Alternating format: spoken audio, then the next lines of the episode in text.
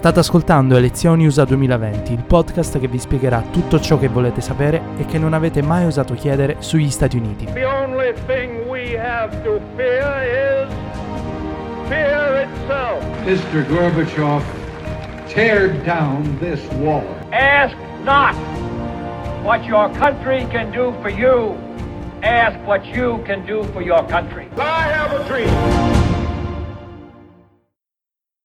Benvenuti a questo nuovo episodio di Elezioni USA 2020, il podcast della pagina Facebook Elezioni USA 2020. Proseguiamo con i nostri approfondimenti e i nostri ospiti. Abbiamo cominciato con Francesco Costa che ci ha spiegato il sistema sanitario americano, poi abbiamo avuto Daniele Visioni della Cornell University con cui abbiamo ripercorso un secolo di politiche ambientali negli Stati Uniti. Insieme a Giovanni Diamanti siamo stati in grado di fare un'analisi storica della comunicazione politica negli USA e infine con Antonio Funicello abbiamo parlato di Lyndon Johnson.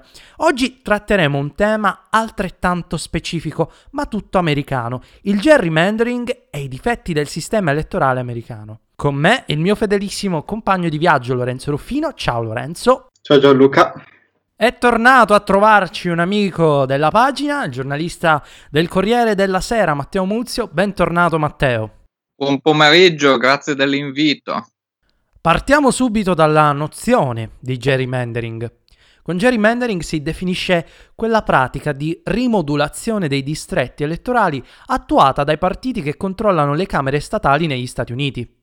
È una pratica molto comune in America e il suo scopo è quello di escludere da alcuni distretti quei gruppi di elettori appartenenti a una certa demografia che votano per un dato partito, in modo da raggrupparli tutti nello stesso distretto elettorale, favorendo quindi il partito svantaggiato dalla presenza di quegli elettori. Non è una pratica per niente recente, esiste da ben due secoli, ma come, dove e perché nasce il gerrymandering, Matteo? Dacci un po' di contesto e spiegaci per quale motivo si è mantenuto nel tempo. Beh, cominciamo appunto proprio dalle origini della Repubblica, dal governatore del Massachusetts, Elbrid Gary, che all'epoca si chiamava Jerry con la G dura, che aveva disegnato un distretto che era stato particolarmente satireggiato perché aveva dei confini tortuosi e un po' strani ed era simile a una salamandra ed era stato appunto fatto anche oggetto, come abbiamo detto, di satira, di vignette. E da lì appunto il Gary, eh, gerrymandering aveva cominciato a essere definito e codificato. È una pratica abbastanza comune nella politica americana, ma appunto nel corso del Novecento è stata utilizzata da molti partiti politici, anche da quelli eh, al potere, Abbiamo appunto l'esempio uh, dei Dixiecrats nel sud degli Stati Uniti, che quando appunto il Partito Democratico segregazionista, oltre alle consuete tattiche di intimidazione ed esclusione dei neri dalle registrazioni, cercava comunque di ridurre gli spazi del, mm, dell'elettorato bianco povero che poteva influenzare il risultato ehm, e quindi influire sull'elite eh, politica del, dei democratici. Esatto, questo veniva fatto tramite una poll tax oppure con i literacy test, i test per verificare l'alfabetizzazione degli elettori che quasi la maggior parte delle volte escludevano appunto gli afroamericani. Esattamente, gli afroamericani erano sicuramente i più colpiti, ma eh, appunto tagliavano fuori anche una parte di elettorato bianco povero, quindi eh, l'affluenza era molto bassa, basta vedere il voto alle presidenziali, ad esempio quelle del 1948, eh, e fare il confronto tra i votanti e gli elettori, guardarsi ad esempio l'Alabama o North Carolina per vedere come questa tattica fosse completamente di, di, assoluto, assoluto successo. Negli ultimi anni, però, bisogna dire, nonostante ci siano altri casi, c'è stato anche da, da parte dei repubblicani negli anni 10 un'accusa in California al governatore Jerry Brown col gerrymandering scritto con la J, in cui appunto si accusava il governatore di favorire ulteriormente i democratici in modo da, in uno stato già profondamente dove, dove i democratici sono prevalenti, per favorire la cattura di maggioranze qualificate in eh, entrambe le, le Camere. Ma eh, bisogna dire che i repubblicani sono, hanno sempre avuto una certa maestria in questa arte. Ed è um, il caso della California, quando il partito repubblicano negli anni 50 era dominante, lo dimostra. Basti dire che la contea di Alpine, che è una contea montuosa sulla Sierra Nevada, sempre stata molto spopolata, dove non, non, è neanche adatta al turismo perché la neve non è granché, aveva un uh, deputato all'Assemblea statale negli anni 50, questo così come la, la contea di Los Angeles, che era estremamente più popolata, perché appunto questo era, favoriva gli equilibri sull'asse Sacramento-San Francisco, dove i repubblicani di allora avevano la base del loro potere. Ci sono state delle sentenze della Corte Suprema durante il periodo di Warren che hanno affermato il principio del one head, one vote e hanno cercato sempre più di far sì che i distretti venissero quanto più bilanciati, almeno dal punto di vista della popolazione. E quindi che non ci fossero distretti tanto diversi per popolazione e questa è anche un, diciamo, un'eredità della madrepatria britannica dove il fenomeno di Rottenburg aveva influenzato di molto eh, la composizione dei parlamenti nel 7 e nell'Ottocento con eh, borghi a volte anche con poche decine di elettori. E, e ehm, per, in anni più recenti invece abbiamo i casi di, abbastanza clamorosi di alcuni stati come ad esempio la Pennsylvania, il Wisconsin e il North Carolina. Lì il Partito Repubblicano si è sbizzarrito quasi a direi a livello non tanto di diciamo capacità politica di ritagliarsi il consenso, ma quanto addirittura io direi arte contemporanea. Avevo scritto un paio d'anni fa un articolo su The Vision in cui si vedevano le forme di alcuni distretti che sembrano teste di Rorschach, oche, stelle marine, insomma, ogni sorta di animali, non solo salamandre. Però appunto le sentenze negli ultimi anni potrebbero aver interrotto questo fenomeno, anche se sono scettico e probabilmente eh, il Partito Repubblicano riprenderà quanto prima a, a fare, diciamo, distretti di questo tipo, per quanto possibile. Il protagonista principale del gerrymandering, come hai detto, è il Partito Repubblicano, ma anche il Partito Democratico l'ha fatto quando ne ha avuto l'occasione, in primo modo dopo i censimenti. Vuoi farci qualche esempio pratico, magari recente? Sì, appunto, come ho già, citato, quello il caso di Jerry Brown è stato un caso abbastanza clamoroso, appunto, è stato scritto con gerrymandering perché aveva appunto eh, molto ristretto i, i collegi elettorali dove appunto i repubblicani erano prevalenti in California, per quanto siano minoranza ormai da molti anni, c'era qualche diciamo bastione, ad esempio nella Orange County, bastione che adesso nelle ultime elezioni è caduto, e, oppure ci sono anche mh, altri casi ad, adesso mh, questo direi che è sicuramente il principale, il più clamoroso, perché il, come ho detto in genere i democratici si avvantaggiano adesso delle demographics, ma il, um, non, non, sono estremamente pratici di questo fenomeno. Direi che il caso californiano è abbastanza un unicum in, in questi ultimi anni dove appunto abbiamo visto il Partito Repubblicano è stato almeno più attivista in questo senso, anche se, ecco, ora me ne viene in mente un altro, anche in Maryland, all'epoca del governatore Martin O'Malley, i repubblicani avevano accusato il governatore di aver fatto qualcosa del genere. Dicevamo prima, negli ultimi anni il dibattito sul gerrymandering è esploso soprattutto negli stati del Midwest, dove una generazione di governatori repubblicani ormai passata si è contraddistinta per un uso smodato del gerrymandering. Cosa è successo negli anni 10 in quei distretti? Parliamo intanto appunto di stati molto di tradizione transizione democratica. Wisconsin, prima dell'elezione di Trump, aveva votato repubblicano l'ultima volta nell'84, quando Ronald Reagan venne rieletto per un secondo mandato. Il Michigan altrettanto è uno stato che ha avuto eh, in passato governatori repubblicani di tradizione come George Romney, padre di Mitt Romney, e eh, in Pennsylvania, dove appunto il, il, partito repubblicano, essendo uno stato abbastanza purple, eh, è uno dei pochi stati dove regolarmente ormai da molti anni c'è un senatore repubblicano e uno democratico, ricordo anche giusto il caso dell'Ohio, dove anche lì ci sono stati dei casi, dove in pratica questi distretti vengono eh, ritagliati in modo da fornire maggioranze eh, ai repubblicani. Il concetto è molto semplice, immaginiamoci che ci siano um, sei elettori de- democratici e quattro repubblicani. Semplicemente basta suddividerli in modo da concentrare il più possibile dell'elettorato democratico nel minor numero di distretti. In questo modo è possibile che queste,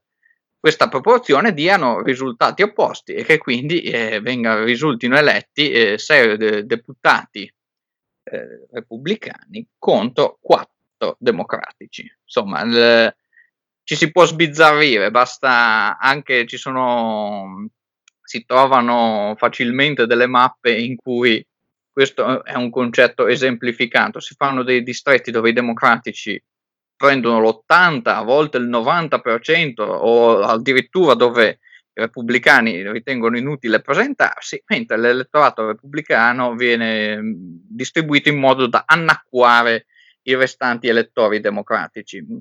C'è stato anche un, un altro caso del genere eh, un distretto in Georgia dove c'è stata una supplettiva dove un, un astro nascente del Partito Democratico concorse, John Ossoff, contro la, mm, la deputa- l'attuale deputata Karin Handel, ma lì anche lì appunto avevamo visto che un distretto era disegnato in modo da annacquare una zona una, de- dei distretti dei suburbani popolati dai democratici. Le, anche la Georgia è un caso abbastanza clamoroso. Stacey Abrams, la candidata sconfitta nelle elezioni del governatore del 2018 e potenziale vicepresidente di Biden, se n'è molto lamentata di questo fenomeno e però appunto forse eh, a, a forza di ricorsi nelle corti ci sono stati forse dei risultati significativi che adesso poi magari vedremo anche più avanti. Le vittime del gerrymandering sono spesso le minoranze etniche e in primo modo gli afroamericani.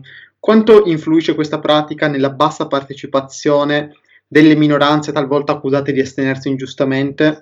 Secondo te esiste qualche tipo di voter suppressions o è solo una scusa utilizzata soprattutto dai democratici per giustificare eventuali sconfitte elettorali? In, in alcuni casi, come è stato dimostrato da un video fatto dal settimanale, cioè il mensile di orientamento libertario conservatore Reason, il, eh, i democratici di, dico, sostengono, ah ecco, perché magari l'elettorato nero non ha eh, sempre con sé la, patente di guida e c'è stato fatto un video in, in alcune località dove invece il, eh, gli afroamericani avevano tutti una patente di guida. Ci sono stati altri casi invece in South Carolina dove eh, il Dipartimento della Motorizzazione veniva soppresso nelle aree a maggioranza afroamericana proprio per scoraggiare anche l- la produzione di nuovi documenti di identità. Ma possiamo dire che ad esempio nella Florida dove chi ha precedenti penali viene escluso dal voto, anche se questa è stata una sentenza diciamo rovesciata attraverso un referendum, questa è stata una pratica che comunque ha favorito di misura, ad esempio, la vittoria del governatore Ron DeSantis. Quindi abbiamo visto che in questo, in, in questo senso un precedente penale, magari per aver fatto un oltraggio pubblico ufficiale dopo una provocazione ingiustificata, uno, uno, scatto di rabbia, è facile quindi perdere il diritto di voto in uno stato come la Florida, specie dove appunto è sempre più in bilico tra democratici e repubblicani. Bisogna dire che um, però eh, questo non garantisce al 100% la vittoria ai repubblicani. In quella stessa elezione, dove appunto anche il, l'anziano senatore Bill Nelson dei democratici venne sconfitto dopo tanti anni dal governatore uscente Rick Scott,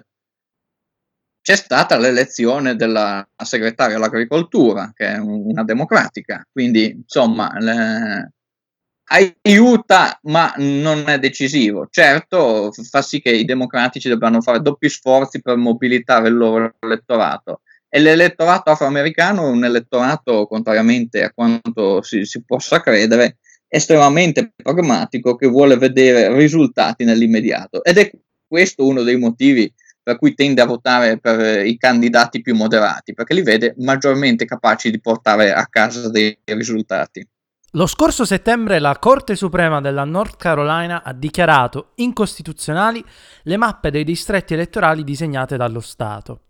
La morte di Thomas Hoffler nel 2018, famoso strategist repubblicano che ha disegnato centinaia di mappe per il GOP in North Carolina, potrebbe aver segnato la fine di un'era. Pensi che possa cambiare qualcosa già da quest'anno in eh, North Carolina? E se sì, quanto è probabile che i Dem delineino una strategia simile a quella dei repubblicani? Beh, sicuramente la morte di Hoffler che ha prodotto un risultato tipo quello del 2016 con l'elezione di misura del governatore democratico Roy Cooper contro lo sfidante eh, repubblicano Pat McCrory ha fatto sì che ci fosse un governatore, quindi un governatore eh, democratico, un attorney general democratico contro una legislatura con maggioranze qualificate repubblicane, sia alla Camera che al Senato, dove il governatore è stato costretto a vedersi i disegni di, di legge che, su cui l'aveva posto il veto, col veto superato dalle maggioranze qualificate. Quindi ehm, questo sicuramente ha fatto sì che anche qualora i democratici conquistassero una sospirata vittoria in un anno difficile come il 2016, dove appunto sappiamo tutti che Trump ha prevalso contro Hillary Clinton, insomma ha portato a far sì che il, ci sia un controllo a prescindere del voto eh, e dei risultati, perché i repubblicani eh, riescono più o meno sempre ad ottenere la maggioranza, anche se riescono magari a conquistare le cariche esecutive che come sappiamo invece si eleggono a livello statale. I democratici che eh, possono attuare questa strategia, ma non lo hanno fatto finora e per, perché dovrebbero farlo? Alla fine eh, se votano più persone è ormai acclarato, ci sono numerosi studi usciti all'indomani, ormai non, recentissimi, ma all'indomani della vittoria di Barack Obama nel 2012, dove la, la, la demografia sembrerebbe essere dalla loro, qualora ci sia una mobilitazione adeguata e le minoranze riescano a votare senza particolari impedimenti, dovrebbero prevalere, altrimenti non si spiegherebbe perché il capogruppo repubblicano al Senato Mitch McConnell abbia eh, minacciato fuoco e fiamme sia contro l'ipotesi di una eh, postalizzazione del voto a novembre, sia quella di fare del giorno delle elezioni una festa federale per i dipendenti pubblici. Non, non si capirebbe perché proprio il, uno degli esponenti più in vista del Partito Repubblicano abbia minacciato guerra contro due proposte che sarebbero di assoluta ragionevolezza. In America circolano tante proposte per migliorare il sistema elettorale vigente, si propone il voto all'australiana, l'eliminazione del collegio elettorale, si propone di allargare il voto postale e alcuni parlano di, pa- parlano di passare direttamente al sistema proporzionale. Qualcosa si sta muovendo, eh, perlomeno a livello statale. Tu credi che gli Stati Uniti siano pronti a fare meno del gerrymandering o una pratica che farà parte per sempre del sistema americano? sicuramente è una tentazione in cui il legislatore può sempre cadere perché riuscire ad aggiustarsi la mappa in, in, modo da garantirsi comunque la prevalenza è forte. Abbiamo visto che anche governatori come Jerry Brown in California ci sono cascati e, e anche volentieri, o anche lo stesso Martin O'Malley. Tutte le, le, le proposte, diciamo in senso proporzionale, sulla carta sono molto buone, ma non dimentichiamoci che è comunque un sistema federale, eh, quello degli Stati Uniti, sono un'unione di stati.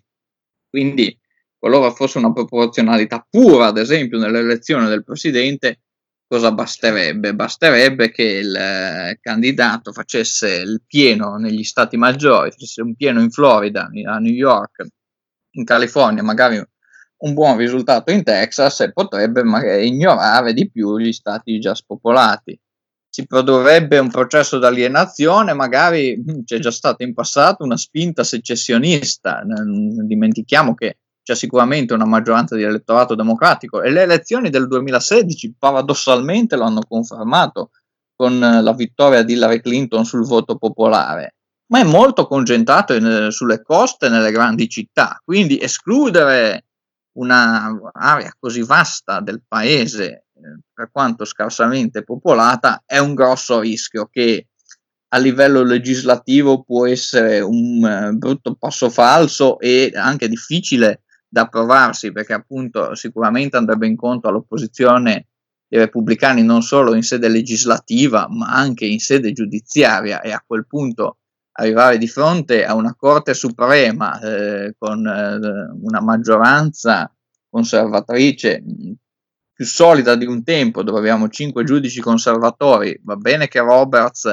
è più moderato degli altri quattro, ma si va a rischio di farsela bocciare e di de- vedere i repubblicani prevalere con la loro con la loro visione. Sicuramente bisogna fare guerra invece, a mio avviso, alle pratiche di disenfranchisement come quelle della Florida che, usando la scusa dei precedenti penali, tengono lontane dal voto le minoranze e bisogna appunto favorire nella loro partecipazione anche coinvolgendolo nel voto ai democratici. I democratici quindi non devono sembrare un partito di soli bianchi, ma devono sembrare un partito multirazziale e che è accogliente anche per quelle minoranze etniche che hanno una visione sociale conservatrice e mi pare che Biden su questo si sia messo sulla strada giusta. Tutti i candidati democratici alle scorse elezioni primarie si sono schierati contro l'Electoral College quella di riformare il collegio elettorale è una proposta in auge. Quanto è probabile che vengano implementati dei correttivi al sistema elettorale attualmente maggioritario, magari rendendo l'elezione del presidente un'elezione non più di secondo grado, quindi che passa dall'elezione dei grandi elettori, ma un'elezione diretta?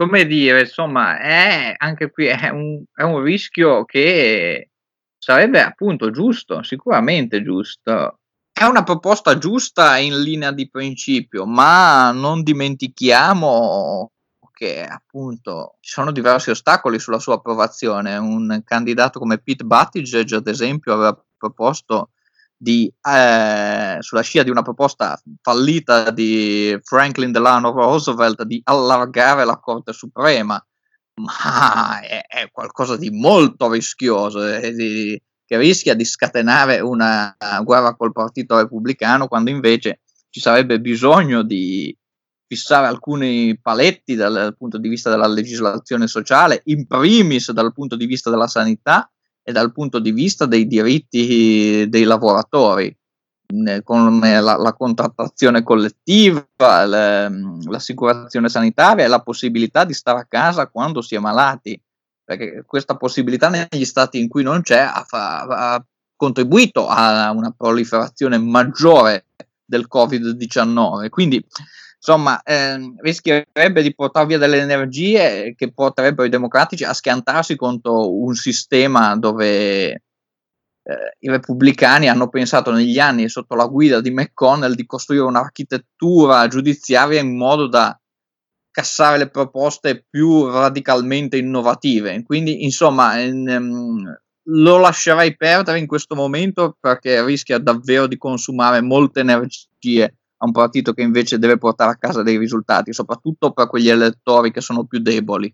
Bene, per oggi è tutto. Grazie a Lorenzo per avermi ancora una volta affiancato Grazie Gianluca e a chi ci ha ascoltato. Grazie a Matteo Muzio per averci spiegato come funziona il gerrymandering e per averci raccontato un po' quali sono i difetti del sistema elettorale americano. Qui sei sempre il benvenuto. A presto Matteo. Grazie a voi, alla prossima occasione. Appuntamento alla prossima settimana con un nuovo episodio di Elezioni USA 2020.